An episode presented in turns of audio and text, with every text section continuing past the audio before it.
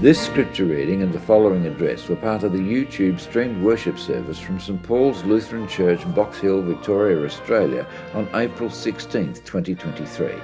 For more information, visit www.stpaulsboxhill.org.au. The Holy Gospel according to John, chapter 20.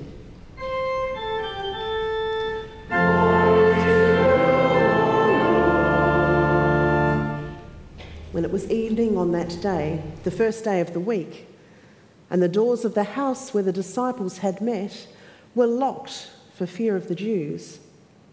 Jesus came and stood among them and said, Peace be with you. After he said this, he showed them his hands and his side. Then the disciples rejoiced when they saw the Lord. Jesus said to them again, Peace be with you. As the Father has sent me, so I send you. When he had said this, he breathed on them and said to them, Receive the Holy Spirit. If you forgive the sins of any, they are forgiven them. If you retain the sins of any, they are retained.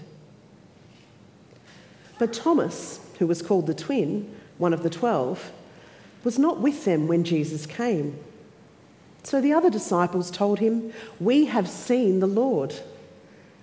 But he said to them, Unless I see the mark of the nails in his hands, and put my finger in the mark of the nails and my hand in his side, I will not believe.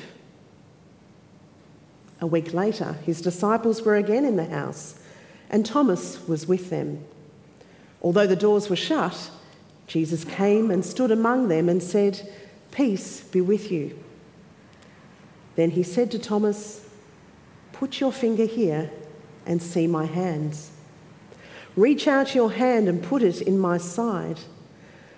Do not doubt, but believe. Thomas answered him, My Lord and my God. Jesus said to him, Have you believed because you have seen me? Blessed are those who have not seen and yet have come to believe. Now, Jesus did many other signs in the presence of his disciples, which are not written in this book. But these are written so that you may come to believe that Jesus is the Messiah, the Son of God, and that through believing you may have life in his name. This is the gospel of the Lord.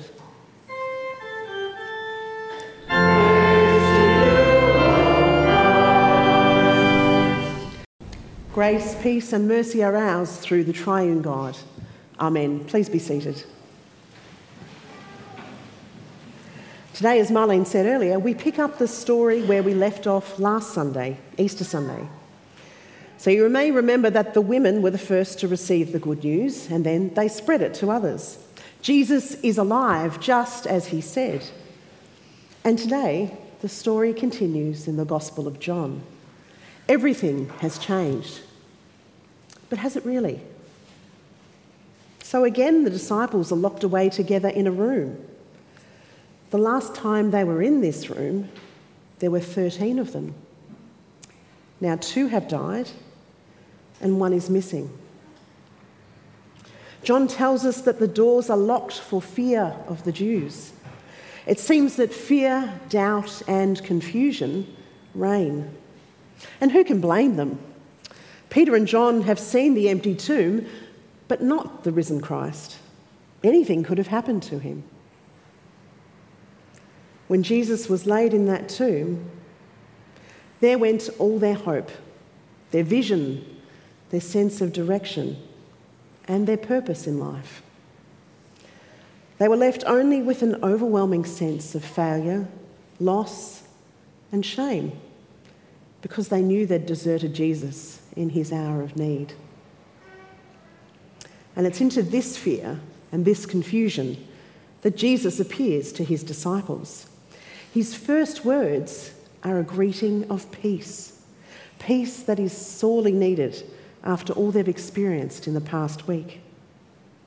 Peace that only their resurrected Lord can give them. And not just peace, but also proof Proof that Jesus is who he says he is. Proof that the one that they saw die on the cross is the same one who's now standing amongst them. His hands and his side bear witness to all that his body has suffered. It is him, and they rejoice. And as if that wasn't enough, he has a brand new calling for them, for those who ran away when things got tough. He says, As the Father has sent me, so I send you. It's a divine sending, a new ministry to bring God's love and forgiveness to the rest of the world.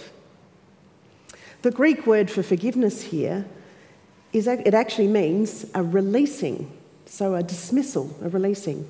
So the new calling is to release people, to invite them into freedom. And then Jesus breathes on him, on them, with the gift of the Spirit. So now we're really talking. Now they're really equipped. Now things are changing. But someone is missing. Thomas, the disciple who has always been so quick and eager to follow Jesus boldly, and who's always been brave enough to ask questions when he doesn't fully understand, Thomas is missing. The other disciples are keen to share the good news. We have seen the Lord. But Thomas needs to see for himself. So Thomas is met by Jesus in both his doubt and in his belief, his faith. Jesus appears to the disciples once more in order to reassure Thomas. Put your finger here and see my hands Reach out your hand and put it in my side. Do not doubt, but believe. The disciples who had lived and walked with Jesus, the ones who watched him die and be buried, they all needed some visible sign that he was really alive again. And Jesus gives it to them as often as they need to see it so that they might believe. But someone was missing. And someone is always missing, waiting to be included, then and now. First, it was Thomas who was missing. But then Jesus appeared again so that Thomas was included. Then in the early church, it was the next generation of believers who had not witnessed the, the risen Christ. They needed to hear the testimony of John and the other disciples, to hear that they were blessed in their belief that came without their sight of the risen Christ. And we follow on from that second generation, hearing again and again the witness of those who saw Jesus resurrected. So, who's still missing now? Who's yet to hear of God's forgiveness and know his love? And how do we respond to the call that Jesus gave to his disciples to make known God's love and the new life that his death and resurrection brings? Throughout John's Gospel, we hear that seeing is believing. John's Gospel is always inviting us to come and see. In the story of Philip and Nathanael, when Nathanael asks Philip, Can anything good come out of Nazareth? Philip responds, Come and see. The Samaritan woman, after her encounter with Jesus at the well, rushes back to the city saying, Come and see a man who told me everything that I ever did. And now Thomas is invited to come and see Jesus' wounds. It's one thing to receive the call from the physical Jesus to go forth into the world, forgiving the sins of others. That must have been amazing. But what if we cannot see the physical Jesus? How do we live into this call as people who have not seen and yet believe? Perhaps as we answer this call, it's helpful for us to engage with our own questions, with our own doubts. I wonder what doubts you have. Does it sometimes seem that in the absence of definitive proof, all that we claim to know and believe in this Christian community might just be a bit far fetched? After all, rationally and scientifically, it's a pretty big ask to believe that someone could be raised from the dead. Or do we sometimes feel so weighed down by guilt and shame that it's hard to imagine that Jesus has taken that guilt and shame and has left it at the cross? Or do we sometimes doubt that we are loved beyond measure? Where do we go with our doubts and our questions? Jesus invites us, just like Thomas, to ask our questions, to seek understanding, knowing that it is in our seeking that our faith deepens. In fact, one of the definitions of theology is faith seeking understanding. As we speak our fears, our doubts, our anxieties, and our worries, Jesus continues to turn up for us and with us, speaking peace as he did that Easter and providing strength for the journey.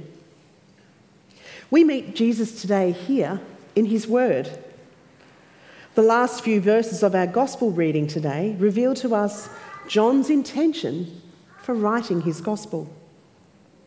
And I read from verse 30. Now, Jesus did many other signs in the presence of his disciples, which are not written in this book. But these are written so that you may come to believe that Jesus is the Messiah, the Son of God, and that through believing you may have life in his name. Jesus, the Logos, is always present and active in his word, and often in ways that I just can't get my head around until I feel, feel the word working in me, changing me, transforming me, and especially challenging me. Perhaps you know this experience yourself. We will meet the risen Christ here again next Sunday in the bread and the wine Jesus' body broken for us so that we might live.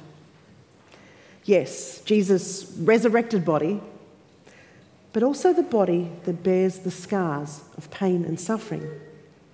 Just like our Christ figure here in the church, you can see the nail holes in the hands and the feet. This is the resurrected Christ who doesn't lose his scars. His brokenness that speaks to our brokenness love that calls us to serve despite our brokenness. As we meet as a community here in worship or in other settings, Jesus is present with us as he has promised to be, where two or three are gathered in my name.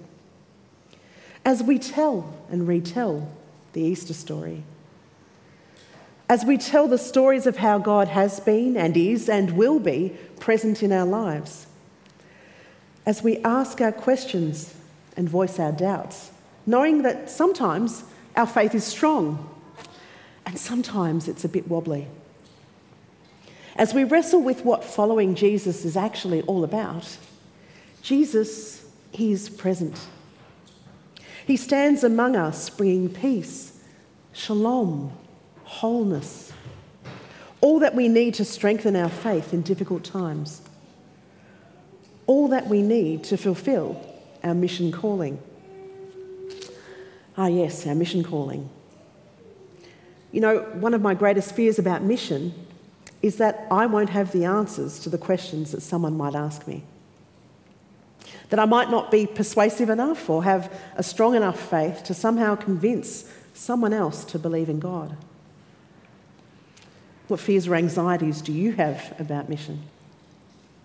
As we're called to leave behind our closed doors, Jesus speaks peace into these fears and these anxieties. He gives us the gift of the Holy Spirit as he sends us out to make known the love of God. He invites us to face our doubts and our questions, and then to let go of our fears, so that we can welcome whatever our future brings, trusting that Christ is risen. Trusting that God is already waiting there, bringing what's needed for the mission conversation ahead. Trusting that God will work for us and through us and with us. Trusting that there is no need to fear trusting the invitation to come and see. Amen. And now may the peace of God, which passes all understanding, keep our hearts and minds safe in Christ Jesus, our risen Lord.